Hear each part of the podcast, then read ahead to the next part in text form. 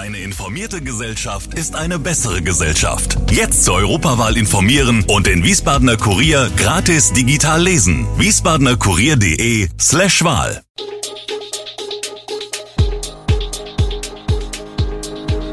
Gude, unser morgendliches News Update. Das Wichtigste aus Wiesbaden für Sie im Überblick. Guten Morgen aus Wiesbaden an diesem 17. Januar. Kommt in Hessen ein Flatrate-Ticket für den ÖPNV für Geringverdiener?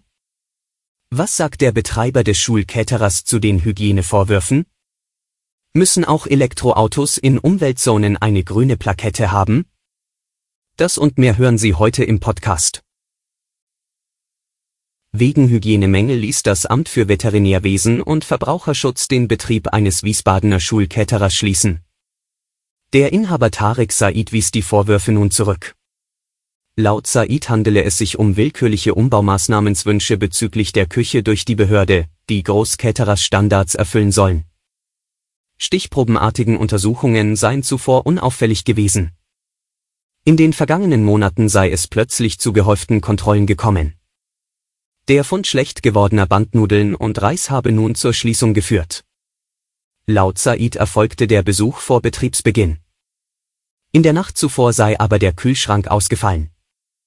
Bei der morgendlichen Routinekontrolle wäre spätestens der Defekt aufgefallen. Die Mitarbeiter hätten alle betroffenen Lebensmittel entsorgt. Welche Gründe tatsächlich hinter der Schließung stecken, ist wegen des schwebenden Verfahrens unklar. Für den Großteil der Schulen wurden Alternativen geschaffen. Drei Wiesbadener Schulen haben noch keine Lösung.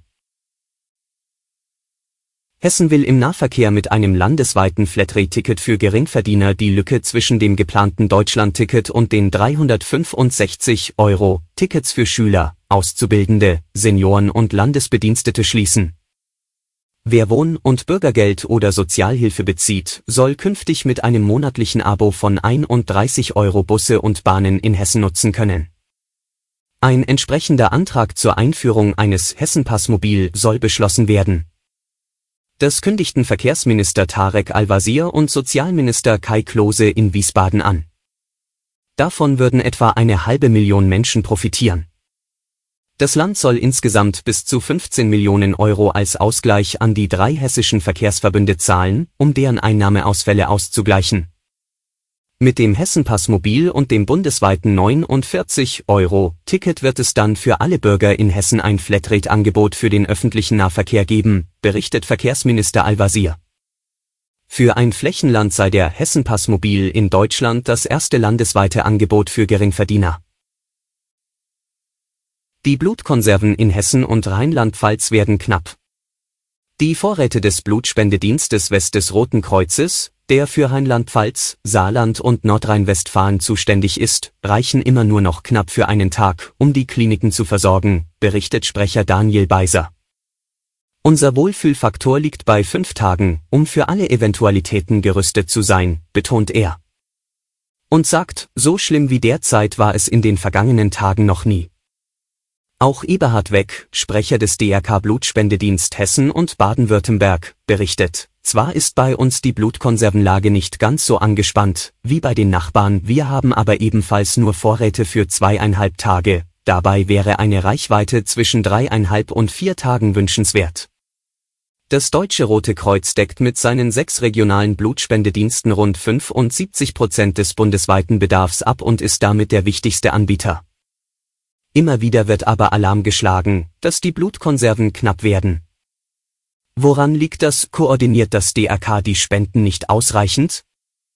Die größte Herausforderung bei der Organisation der Blutspenden ist die geringe Haltbarkeitsdauer eines Blutbestandteils, führt weg aus. Das Blut wird nach der Spende in seine Bestandteile aufgetrennt, eingelagert und an die Kliniken ausgegeben. So kann das Blutplasma sogar eingefroren und dann bis zu zwei Jahre eingelagert werden. Die roten Blutkörperchen können noch bis zu 42 Tage gelagert werden. Derzeit sei ein weiteres Problem die Erkältungszeit, erklärt sein Kollege Beiser aus Rheinland-Pfalz, denn mit Krankheitssymptomen darf nicht gespendet werden. Auch der demografische Wandel spielt eine Rolle, die Babyboomer waren sehr viele und zudem auch sehr engagiert. Das Personalkarussell der Bundesregierung dreht sich, nach dem Rücktritt von Verteidigungsministerin Christine Lambrecht wird erwartet, dass Bundeskanzler Olaf Scholz am heutigen Dienstag die Nachfolgerin oder den Nachfolger verkündet. Arbeitsminister Hubertus Heil sagte am Montagabend in der ARD-Sendung Hart aber fair, der Kanzler werde die Personalie schnell, nämlich morgen, bekannt geben. Die FDP-Verteidigungspolitikerin Marie-Agnes Strack-Zimmermann sagte in den ARD-Tagesthemen mit Blick auf Russlands Angriffskrieg in der Ukraine, das Vakuum müsse umgehend gefüllt werden. Die seit Monaten in der Kritik stehende Verteidigungsministerin hatte am Montagmorgen schriftlich erklärt, dass sie Scholz um Entlassung gebeten habe. Die Frage der Nachfolge blieb zunächst unbeantwortet. Scholz sagte dazu jedoch, ich habe eine klare Vorstellung, und das wird sehr schnell für alle bekannt werden, wie das weitergehen soll.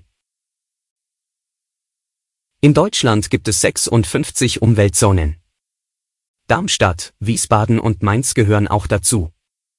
In diesen Bereichen sind nur Autos mit einer grünen Umweltplakette zugelassen. Wer ohne erwischt wird, muss mit einem saftigen Bußgeld rechnen. Was viele nicht wissen, das gilt auch für Elektroautos, obwohl diese emissionsfrei unterwegs sind und meist ein E auf dem Kennzeichen haben. Wie teuer ein Verstoß gegen die Vorschrift werden kann, hat eine Wiesbadener Studentin schmerzlich erfahren. Sie muss über 100 Euro zahlen und versteht die Welt nicht mehr. 128,50 Euro hat sie der Strafzettel gekostet, den sie in Wiesbaden kassiert hat. Alle Informationen zu diesen Themen und noch viel mehr finden Sie stets aktuell auf wiesbadener-kurier.de. Gude Wiesbaden ist eine Produktion der VRM von Allgemeiner Zeitung, Wiesbadener Kurier, Echo Online und Mittelhessen.de. Redaktion und Produktion die NewsmanagerInnen der VRM. Ihr erreicht uns per Mail an audio.vrm.de.